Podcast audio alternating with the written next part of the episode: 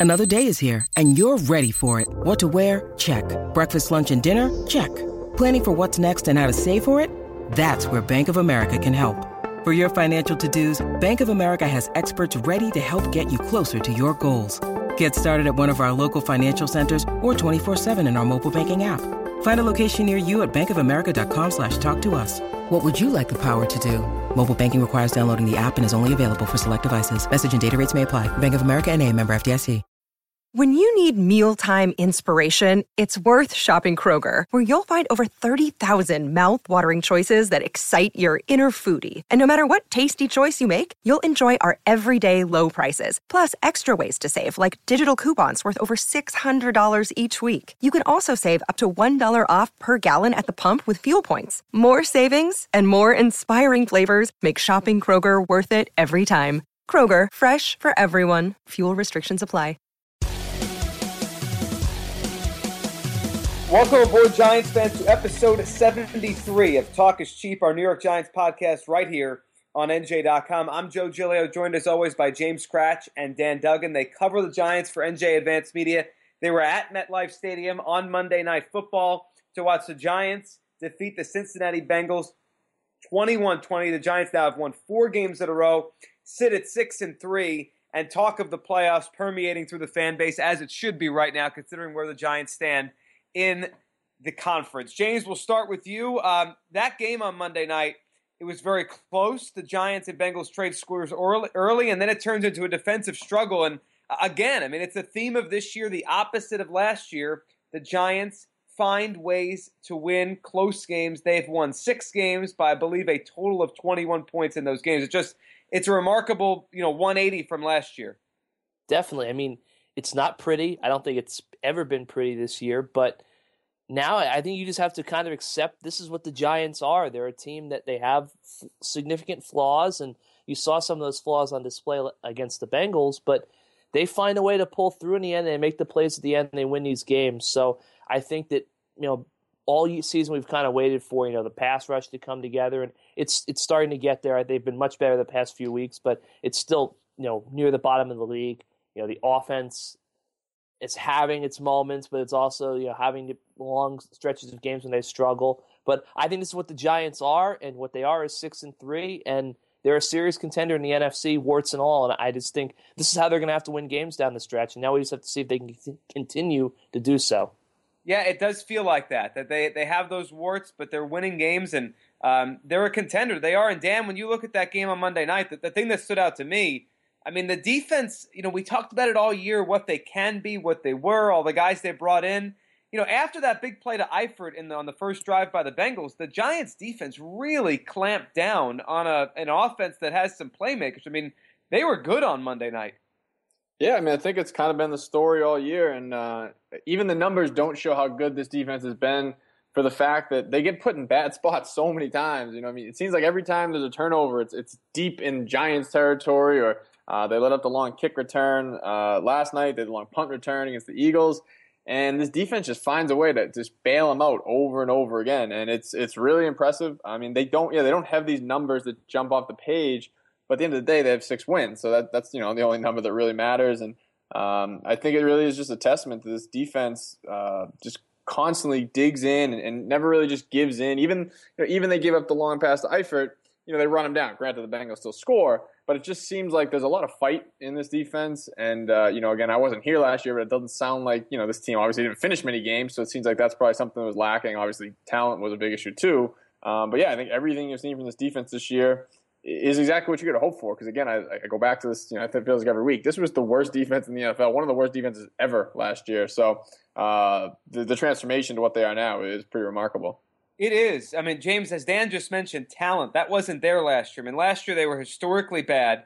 Uh, this year, right now, they're 11th now after the game on Monday night. We're doing this podcast on a Tuesday in points per game allowed. And, you know, James, the box score doesn't always tell the story, but just looking at it this morning, the top three in tackles for the Giants on Monday night Olivier Vernon, 10 tackles. He added a sack. Damon Harrison, eight tackles. And Janoris Jenkins, who had six. And I thought he did a great job overall on A.J. Green. I mean, that's the Giants went out and spent a lot of money, and it, it feels like these guys are they're they're worth the money right now. Definitely. I think at this point, nine games in, you have to say that Jerry Reese's $200 million experiment has been, I'm not going to say a resounding success because, you know, they're not at, you know, top 10 defense. I mean, although I think that they're kind of progressing toward that way, they still give up a lot of empty yards. But no, I mean, this is what the Giants had to do. They, they set out to rebuild this defense, and it's holding up right now through nine games, and they're starting to get more of an edge. They're starting to get to the quarterback more. They're starting. To, I mean, they keep. I think they might be still tops in red zone defense. I mean, how many times this year, as Dan said, have the Giants' offense or the special teams put the defense in a really bad spot, and they've managed to keep it to three points, and then give the Giants a shot down the stretch. Last year, it would have been seven, seven, seven, and it wouldn't even been like seven like after a couple plays. It would have been like the second two plays seven. You know, the, the Giants' defense last year. I mean, look, it's amazing what a team can do when they have 11 starters who actually should be playing in the NFL on the field. Yeah, that changes things. It really does. And the numbers are just eye popping against the Bengals. They only allowed 264 yards, only 12 first downs. They dominated the game. They gave the Giants a chance at the end to go ahead and win it. And Dan, I thought it was a fascinating call by Ben McAdoo. And I guess you guys weren't so surprised because Ben had been talking about being aggressive, but sitting there in the you know the fourth quarter, Giants down twenty to fourteen, a fourth down uh, from the three yard line. I assumed at that moment they would kick the field goal. Still a lot of time left in that game, multiple possessions you'd imagine left, but McAdoo went for it and. I think the, the most interesting part, Dan, there was no hesitation. The Giants, it, it felt like the plan was they were going to try to score a touchdown to go ahead there, which they did.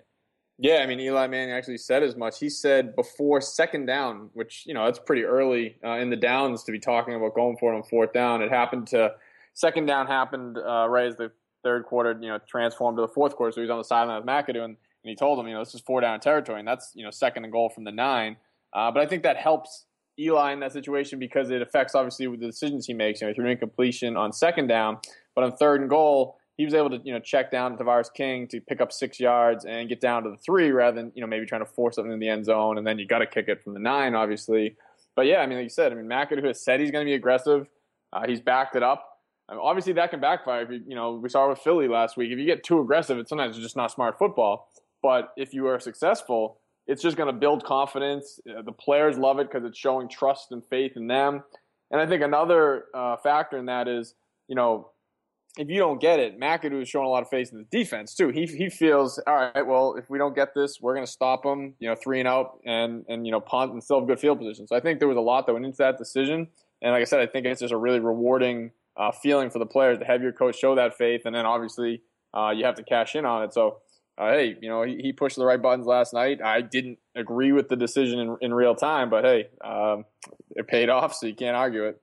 James, what did you think of the decision in the moment, and then just overall the way McAdoo, you know, approached that and, and how it wasn't a question. He he was going for it.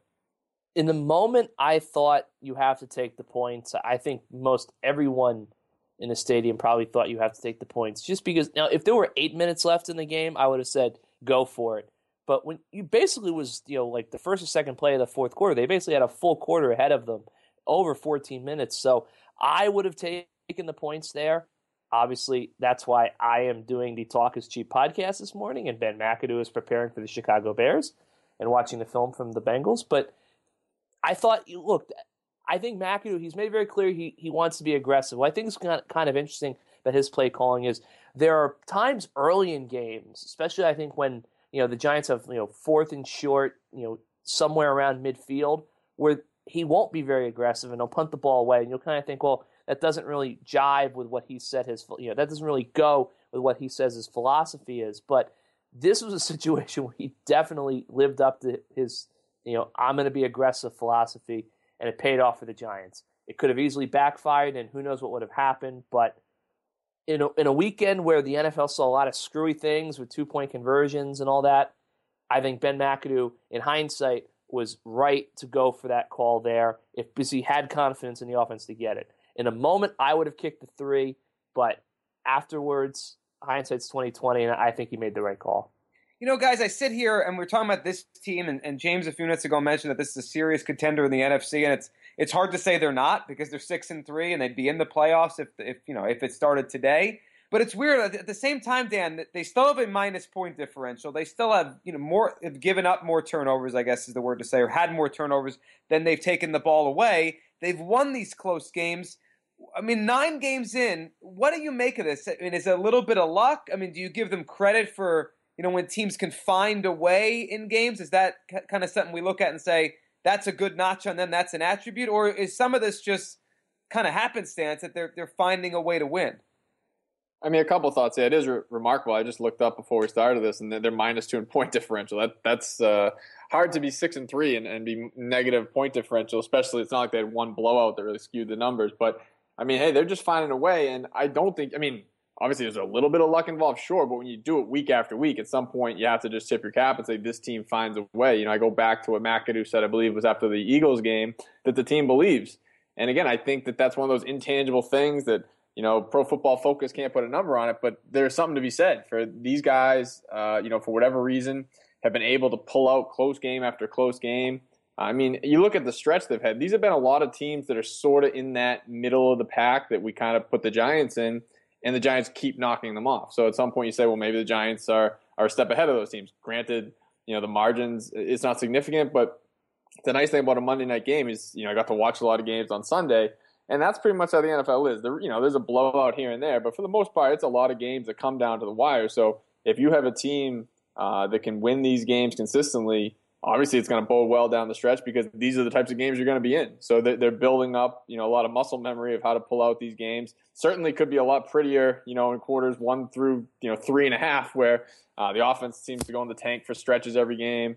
Um, the you know defense will have a letdown here or there. Uh, but the way they're finishing these games, I think uh, you got to start to say this team's for real because you know you're not going to accidentally win six games uh, in the NFL in, in, the manner that they've won them. Yeah, that it's hard to do that, right? And like you said, eh, week in week out, it seems like they're doing it. James, in terms of them being for real, I think the couple things Gi- Giants fans wanted to see is the pass rush finally get home. They did that against the Bengals, and then late in the game, the ability to run the clock out with the running game which is something they, ha- I mean, they haven't been able to run the football all year. Last night, on Monday night, they ran it effectively at the end, uh, especially Rashad Jennings when he had to. Yeah, definitely. I mean, that was that was huge for the Giants. I think you know a lot of people have ripped their run game, present company included, and they they look. I think you have to keep it in context of the Bengals did enter the game with the 23rd ranked rush defense in the NFL, so that has to be noted. But the Giants finally ran the ball, and not only did they run the ball, I mean, they've run the ball earlier this year, but the way they ran the ball at the end of the game, that was a situation where 10 times out of 10 in the past, the Giants would have not gotten a first down. They would have had to punt the ball back to the Bengals and put the defense back on the field in a tough spot, having to hold down the stretch against, a, as you said, Joe, a Bengals team that has got a lot of playmakers. But the way Rashad Jennings ran the ball, I know I talked to him after the game. He didn't you know, he said he didn't feel like he was making a statement. He, he's confident and he knows what he can do. But I thought it was a statement for Jennings. I mean, there's there was a lot of calls for the Giants just to push into the side and give Paul Perkins the rock and, and, and roll with him as their featured back. And I think Jennings, he, I mean, he didn't completely silence those cries. They're still going to be there. But for him to step up and have those big runs down the stretch, to show some quickness and to, to hit the hole fast, that's what the Giants need because the Giants need him on the field because of his pass protection duties. They know that Perkins is still a little shaky there, but they need Jennings to be product, productive down the stretch because, as we've written and said time and time again, this team is not really going anywhere if they can't run the football. They're always going to be a pass first offense. That's always going to be what they're based on. But you have to run the ball in November and December, especially in this NFC East where the other three teams in the league, they all ran the ball extremely effectively on Sunday. That was one thing that stood out to me. They ran the ball well now the Giants have to do the same and prove that they're built to handle this home stretch. Yeah, it almost feels like the old school NFC East is kind of coming back a little bit here. Dan, a few minutes before we, we started recording this, you, you tweeted out a photo of Eli Manning at the line and the shotgun last night. I think it was from that last drive when they closed it out. And, you know, last week we talked a little bit about how, you know, Eli's ability to play every week is, is kind of the most underrated attribute of his career. I, I think one of the other ones with him is – he always seems to put the Giants in the right play. I mean, sometimes he makes a, a, silly throw or he throws into coverage like he did against the Bengals and throws the fourth quarter interception, and that's part of Eli's game that people just shake their heads at. But I mean, his ability to read the defense at the line, and it always feels like he checks the Giants into a play that is a better chance than maybe the one they started with. Is that what you were tweeting about? It was that you kind of what you were talking about on Monday or Tuesday morning? Yeah, absolutely. It was that third and six uh, around midfield. Uh, you know, Jennings was on his left side. They're in the shotgun before the snap. Eli shifts him to the right side. So I don't know if a, I, someone told me they checked. I don't know if it was checked from a pass to a run or just you know he changed the run, but clearly he changed something. And in the picture I took, you could see that uh, a linebacker and safety were sort of leaving the box. So it was really six on five. The Giants had the numbers advantage in the box. I think the Bengals, you know, understandably thought they're probably going to throw in that situation. So Eli checks and uh, hands off to Jennings. Got some great blocks in the middle there from uh, Richburg and Marshall Newhouse cleared the path for that big eight-yard run that you know essentially iced the game. Obviously, uh, Jennings broke the 25-yarder to really put it away, but yeah, I mean, like you said, he, he puts the team in the right plays. You know, obviously, more often than not, there's a lot on his shoulders. I mean, you can tell they get up to the line, and then he pretty much decides what's going to happen. Obviously, there's a, there's a play call that comes in, but you know, Eli's in control, and I think there have been times early in the year where you know, I was a little critical that maybe he was checking into runs too often because at some point you got to you know go to your strength, which is throwing the ball and throwing the ball to Odell Beckham. But in that situation, you have to tip your cap because he clearly uh, read the defense accurately, uh, moved Jennings, you know, and, and obviously when it works, uh, you deserve the credit. But yeah, you're definitely right. I mean, the durability and just the intelligence back there you can't put a price tag on. I mean, obviously, you'd probably rather not see him throw a bomb into triple coverage uh, with a one point lead in fourth quarter. Uh, but as you said, that's kind of just part of the package with Eli. James, we started this show, and you started by talking about the Giants being a contender, and and it's true. And I, I think playoffs are a word now that that exists among Giants fans again for the first time in a while. Uh, it's serious. I mean, last year was there because you know the division was bad, but they're six and three now, and they've won four in a row, and they have two games coming up here against the Bears and Browns, which they will be heavy favorites in uh, to move to eight and three before December hits. Do they have the formula to really scare teams in the NFC? I, I was watching the game against the Bengals, and I I sort of just think of how teams in January, you know, how do they win, right? And the Giants have a quarterback they trust. They have big weapons. And if the pass rush starts coming along and the defense seems like it's coming along as a whole, I, I have a feeling they, they do. I mean, do you feel that way too? That they they might be able to be better than we thought they were going to be this year? Uh, you know, we've talked about you know the, the minus eight turnover differential, the point differential. I think those are, are statistics the Giants can continue to win with, but at some point, those numbers are going to catch up to you. And I just look at this Giants team. I look. I think at six and three, with the with the Browns and the Bears coming up, if the Giants do not make the playoffs this year, it is a colossal failure. I think this is what it is. This Giants team has gotten to the point where if they don't make the playoffs, they screwed something up and they should be extremely disappointed. A couple weeks ago, I would have told you if this team goes eight and eight or nine and seven, doesn't make the playoffs, there'll be significant progress in Ben McAdoo's first year. You know, making the playoffs would be great, but it, it's not the be all end all. I think now this team has to make the playoffs, or else you know it's a failure.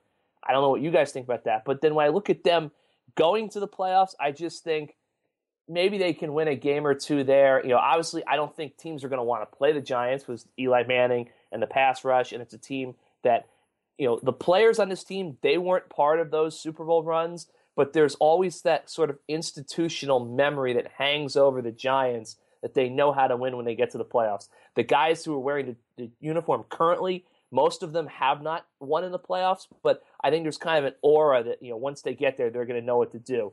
That being said, I just think the turnover differential, the point differential, that's something that it catches up to you, and it catches up to you fast when you get to the, the tournament. So I think is a team. Yeah, they, are going to scare people, but I don't think this is a Super Bowl contender yet. I, I think they're still a step ahead of the Cowboys and the Seahawks in the NFC.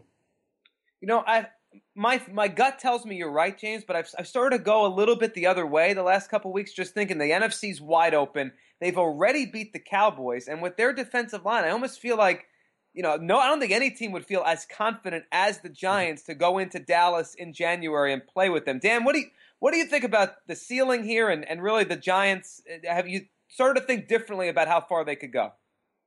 Uh, no, I mean I said last week. I think that they're you know a playoff team, and, and once you get in there, it's wide open. This isn't really a year where there's you know one dominant team. Obviously, I know the Cowboys have the record that says that, but again, the you know the Giants beat them already this season. Uh, it's not as if the Cowboys have no flaws.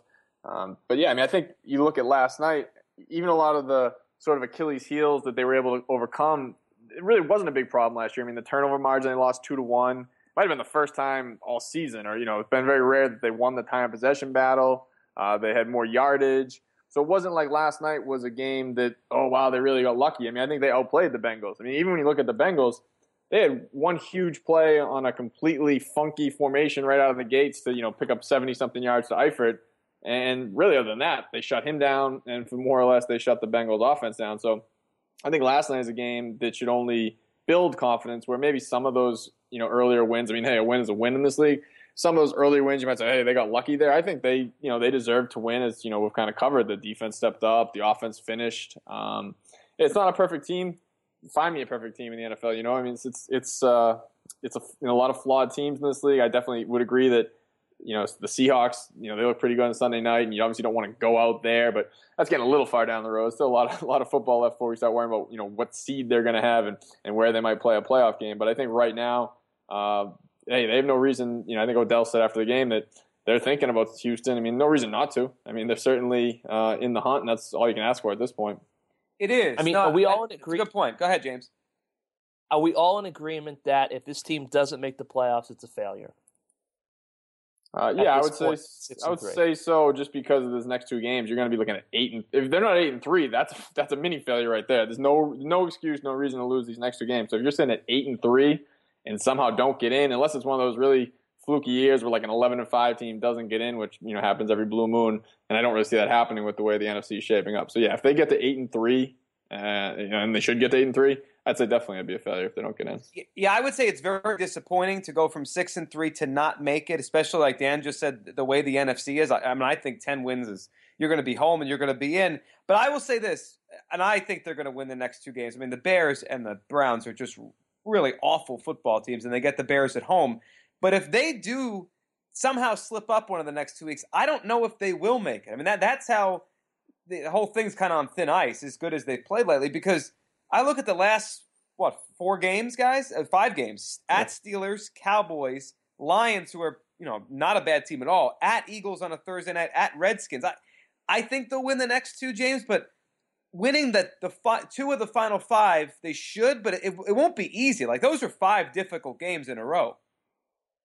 No, they are. They're very difficult. I mean, I, I think the if they're eight and three, I think they're going to go into Pittsburgh with a lot of confidence, just because the Steelers are, are, have kind of slipped up a little bit. Although I think as Ben Roethlisberger gets healthier, you're going to see Pittsburgh kind of put it together, especially since that AFC North is kind of wide open.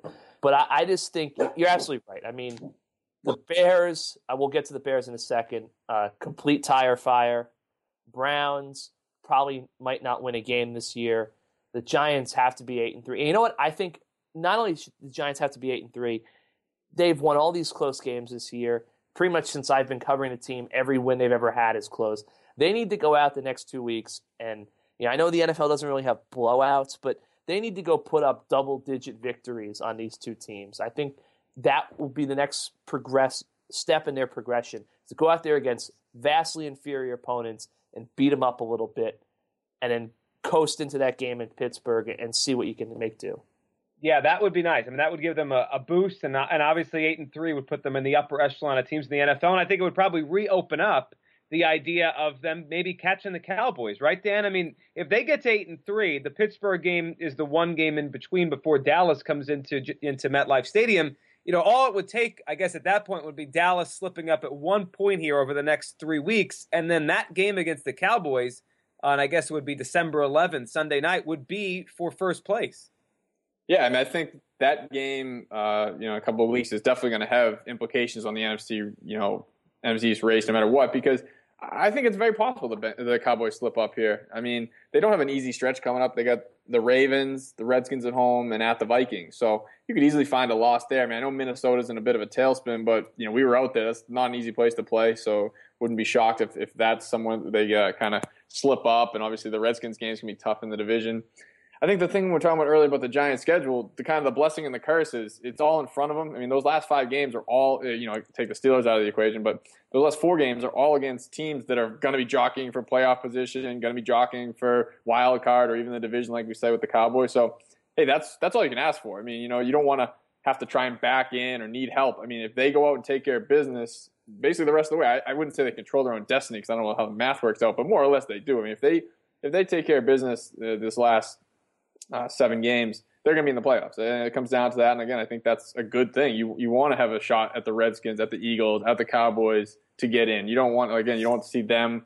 You're, you're pulling for the Ravens to beat somebody. No, you want to just uh, control your own destiny. So I think that's uh, you know that's going to be really exciting. It's going to be really fun to watch.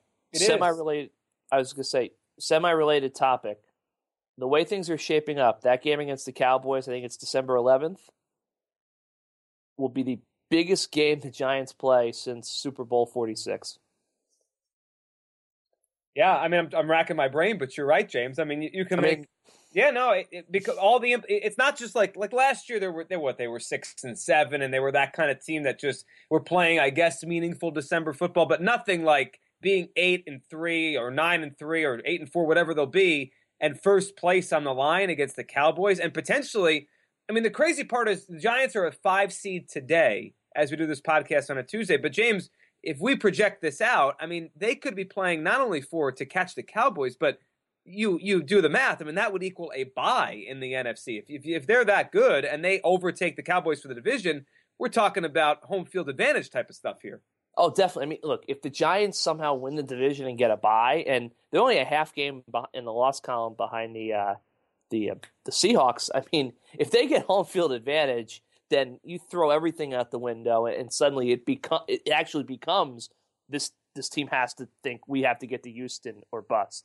But we got to get there first. But I was just saying, you know, even if they don't beat the Steelers, you know, and they just win these next two games and lose to Pittsburgh, I mean, that's still going to be a colossal game.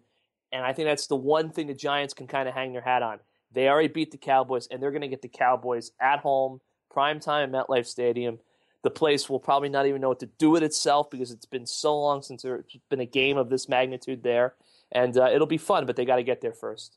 Before we look ahead to this particular game on Sunday against Chicago, uh, you know, a, a, Bears team that looks like they're getting worse by the minute here. Um, a couple thoughts maybe from you guys on the ceremony at halftime. I mean, you guys, I know you're working, you're covering the game, but that was from what I saw and watching some of the videos after the game. It was pretty cool I, I, thought the Giants inducted those three together. So, um, you know, all three so important in what they became uh, over the last decade. Probably those three and Eli Manning, maybe the four most important figures in the Giants, uh, the two titles that they built and won. Uh, Dan, your thoughts on the ceremony and the fact they put Accorsi and and Coughlin and Tuck in together?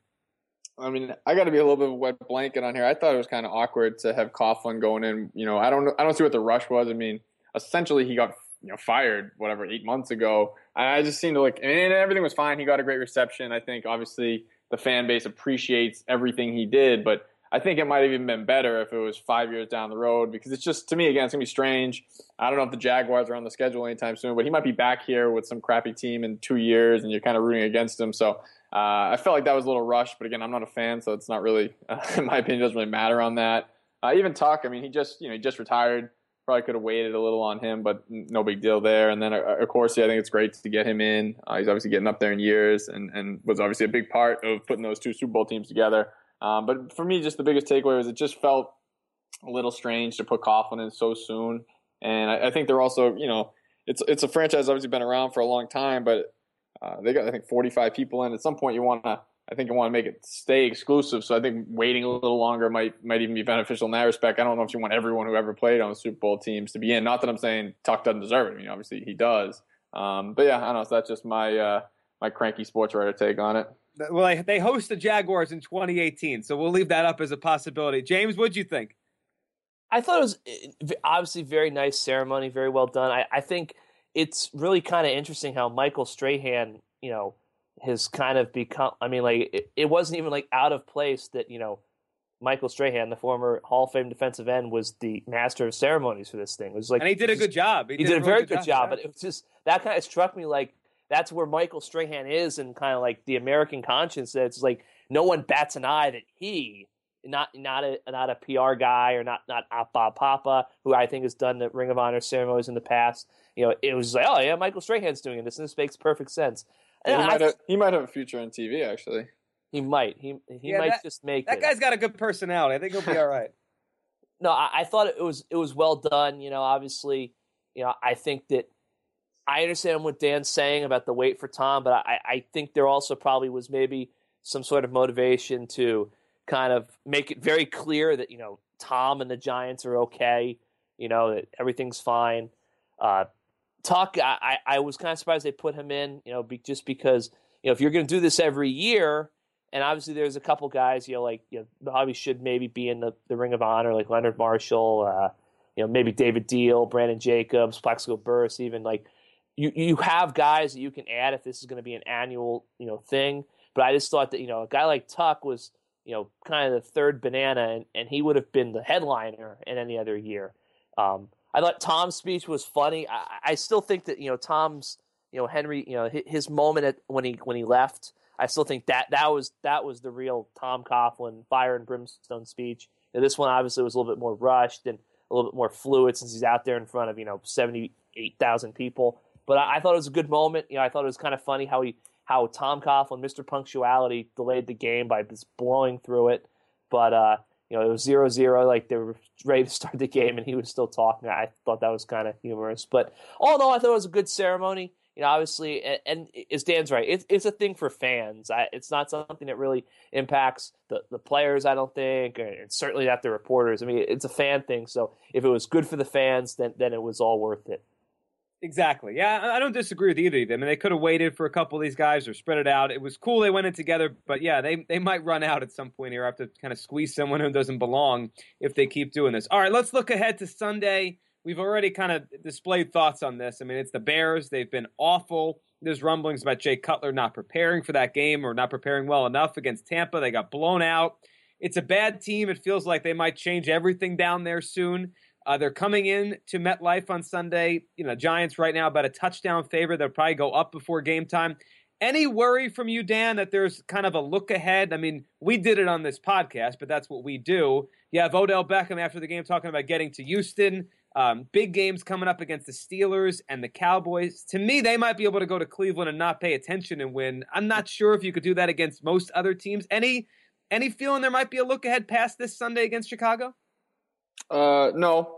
I mean, that's the only fear. I mean, again, because you might even look at, oh, the Bears beat the Vikings, but I think that's kind of their one stand against a division rival because then they respond to get absolutely blown out by Tampa Bay.